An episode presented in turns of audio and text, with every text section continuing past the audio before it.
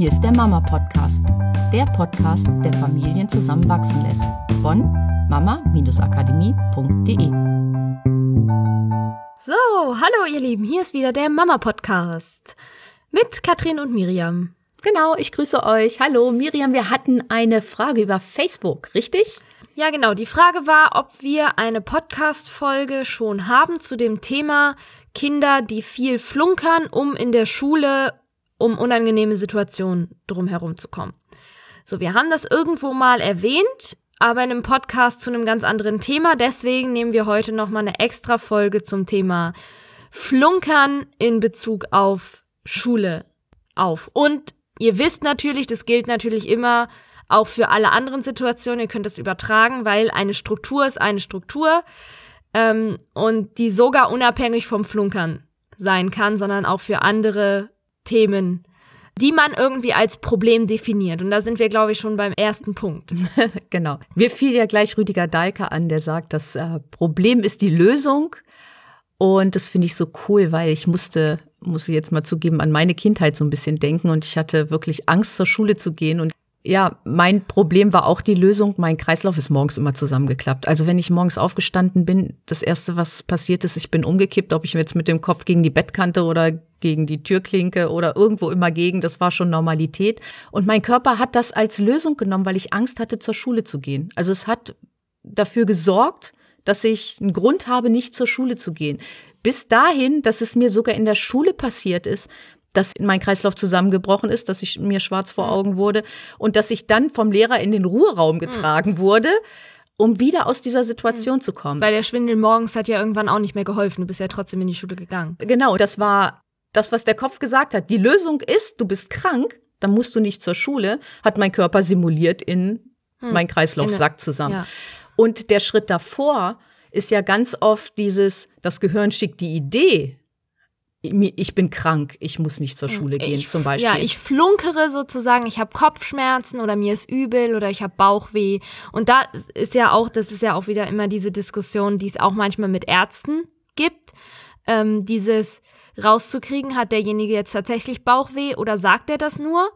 Nur, und da sind wir halt bei diesem Punkt. Nur weil das Kind das sagt, obwohl es vielleicht nicht stimmt, heißt es noch lange nicht, dass dass ein, ich sag mal, in Häkchen negatives Verhalten ist im Sinne von Lügen ist was Schlechtes und das muss bestraft werden, weil das geht überhaupt nicht, wenn man lügt. Weil auch da ist es wieder, das Kind tut es nur, weil es momentan keine andere Lösung sieht, um da rauszukommen. Und für das Gehirn der einfachste und schnellste ja. Weg, weil das Kind vielleicht mal krank war und weil es krank war, sprich Erkältung mhm. hatte oder sowas, nicht zur Schule musste. Das heißt, das Gehirn sagt, Datenautobahn, mhm. super genial, ich habe hier für dich die Lösung. Du brauchst nicht zur Schule, wenn du krank bist. Sag doch mal, du bist krank.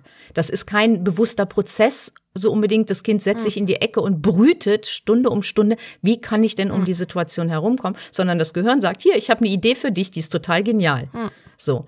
Und das ist der erste mhm. Schritt dahin und deswegen nicht das so als mhm. Lügen, so einen dicken mhm. Stempel, das Kind lügt drauf.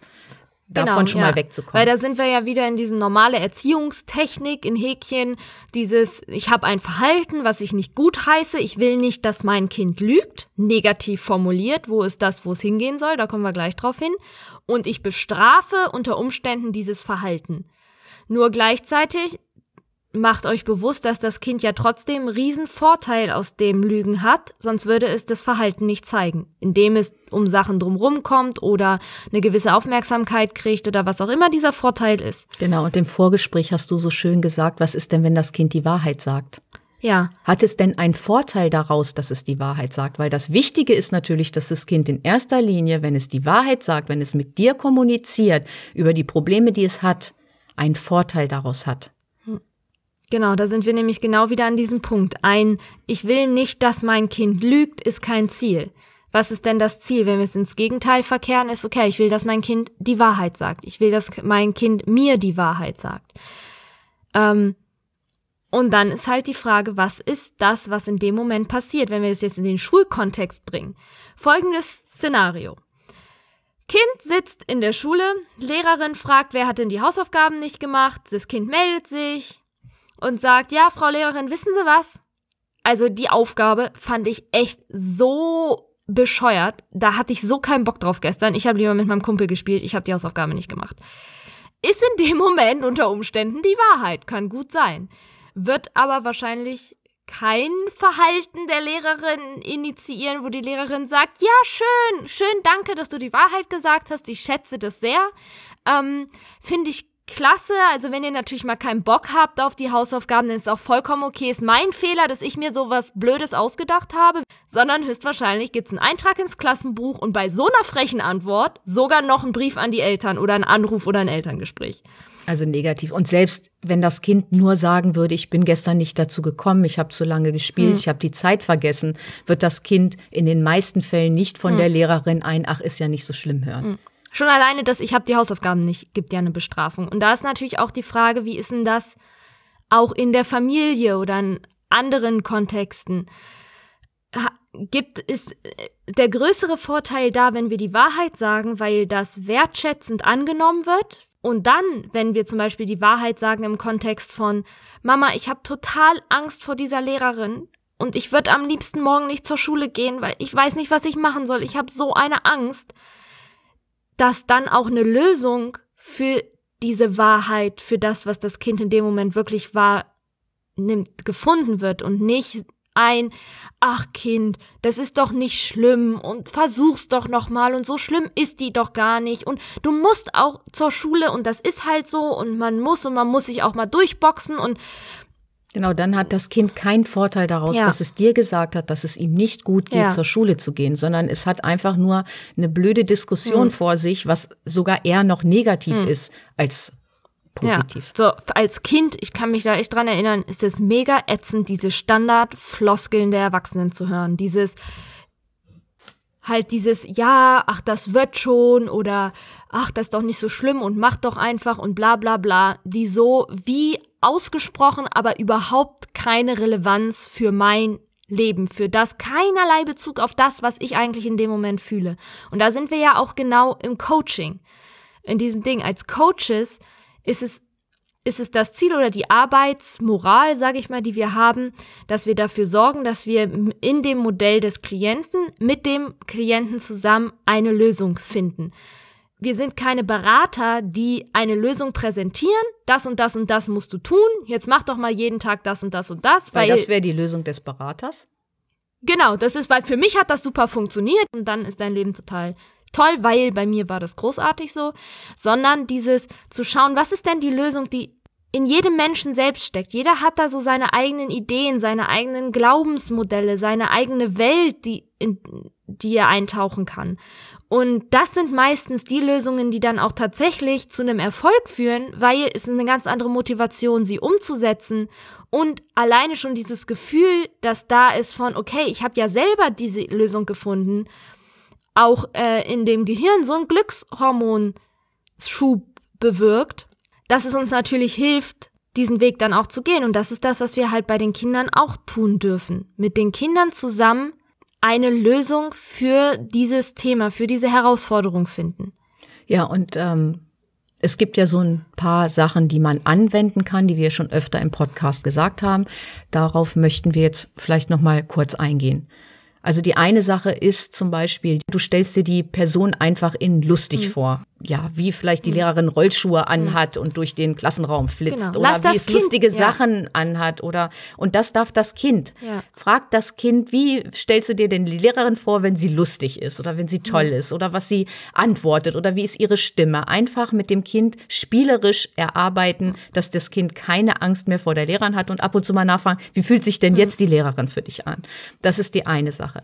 Die zweite Sache wäre ähm, den Rahmen, den Bezugsrahmen zu verändern, haben wir auch schon drüber gesprochen im Podcast. Das heißt, du sagst, ja, kann es denn sein, dass es der Lehrerin an dem Tag nicht so gut geht? Vielleicht hat die seit längerem Stress, vielleicht ist sie krank, vielleicht also einen anderen Bezug setzen, so dass das Kind nicht das Gefühl hat, diese Wut oder diese negative Ausstrahlung der Lehrerin ist auf das Kind gemünzt oder des Klassenkameraden, vielleicht geht es dem Klassenkameraden nicht gut, vielleicht hat der Ärger zu Hause, dass das Kind nicht diesen Ärger auf sich bezieht und da auch mit dem Kind zusammen überlegen, was können die Gründe sein, dass dieser mhm. Mensch sich so verhält. Und die dritte Sache ist, Ganz wichtig, haben wir ganz oft drüber gesprochen, ins Ziel zu gehen, wenn es jetzt zum Beispiel ist, ich habe Angst davor, vor dem Vokabeltest, vor der Mathearbeit oder davor, wie die Lehrerin reagiert, vor dem Referat, was es auch immer ist, ins Ziel zu gehen und zwar ins Positive. Wie ist das positive, tolle Ergebnis? Zum Beispiel, wenn eine Arbeit ansteht, vielleicht schon mal äh, eine Zensur am Bett aufhängen, was ich mir wünsche. Mhm. Also das und mhm. das schreibe ich in der Arbeit. Also in dieses Ziel zu gehen, ähm, wie die Lehrerin begeistert ist, weil du dein Referat gehalten hast und wie toll das geworden ist, dass alle klatschen mhm. und total äh, begeistert sind. Such das Ziel, das positive Ziel und schmück das mit dem mhm. Kind so viel wie möglich ja. aus. Und ich denke auch so ein generelles Ziel, wenn es darum geht, okay, wie wie ist denn das, wie du dir das wünschst in der Schule oder wie würdest du denn gerne lernen, kann es ja manchmal sein, dass es einfach in dem Kontext, in der Schule, in der man sich befindet, aus welchen Gründen auch immer, nicht möglich ist. Dieses flexibel sein, auch neu zu handeln, neue Optionen zu finden. Manchmal ist es eine neue Schule, manchmal ist es eine komplett neue Schulform, wie zum Beispiel mal sich freie Schulen anzugucken ich glaube halt, was, was wir oft versuchen ist, wir wollen an sich den Status quo aufrechterhalten. Wir wollen am liebsten, dass alles so bleibt, wie es ist. Es bleibt die gleiche Schule, es bleibt die gleiche Lehrerin. Nur das Verhalten des Kindes soll sich ändern. Es soll halt nur nicht mehr lügen. Aber ansonsten soll es mit allem umgehen. Bei Kindern sind wir da meistens noch eher dabei, eine Lösung zu finden, aber ich glaube, viele Erwachsene machen das mit sich selber ganz gerne. Ne? Dieses am besten soll alles so bleiben, wie es ist. Ich will nur, dass ich mich anders dabei fühle. Und natürlich können wir viel durch so mentales Training gelassener werden und Ängste loswerden. Nur, ich glaube, ganz oft ist es auch diese Flexibilität zu sagen, dann darf ich auch mal was im Umfeld verändern, wenn es gar nicht anders geht. Genau. Wachsam ich, sein, ja. achtsam sein. Ist es eine langfristige oder eine kurzfristige Angst? Ja. Wie stark ist die Belastung oder wie ja. dauerhaft ist die Belastung? Und flexibel zu hm. sein und Lösungen zu finden. Das ist wie Erwachsene, die im Job nicht zufrieden sind und einen Burnout mhm. haben oder so. Wie flexibel bist du, auf das zu reagieren? Weil Leben darf Spaß machen. Die Kinder dürfen mhm. glücklich sein, die dürfen wissbegierig sein, die dürfen das Leben als Spiel wahrnehmen und auch möglichst die Schule als Spiel mhm. wahrnehmen und da immer dran zu arbeiten. Ja, damit in eine schöne neue Podcast-Woche. Genau. Tschüss. Tschüss.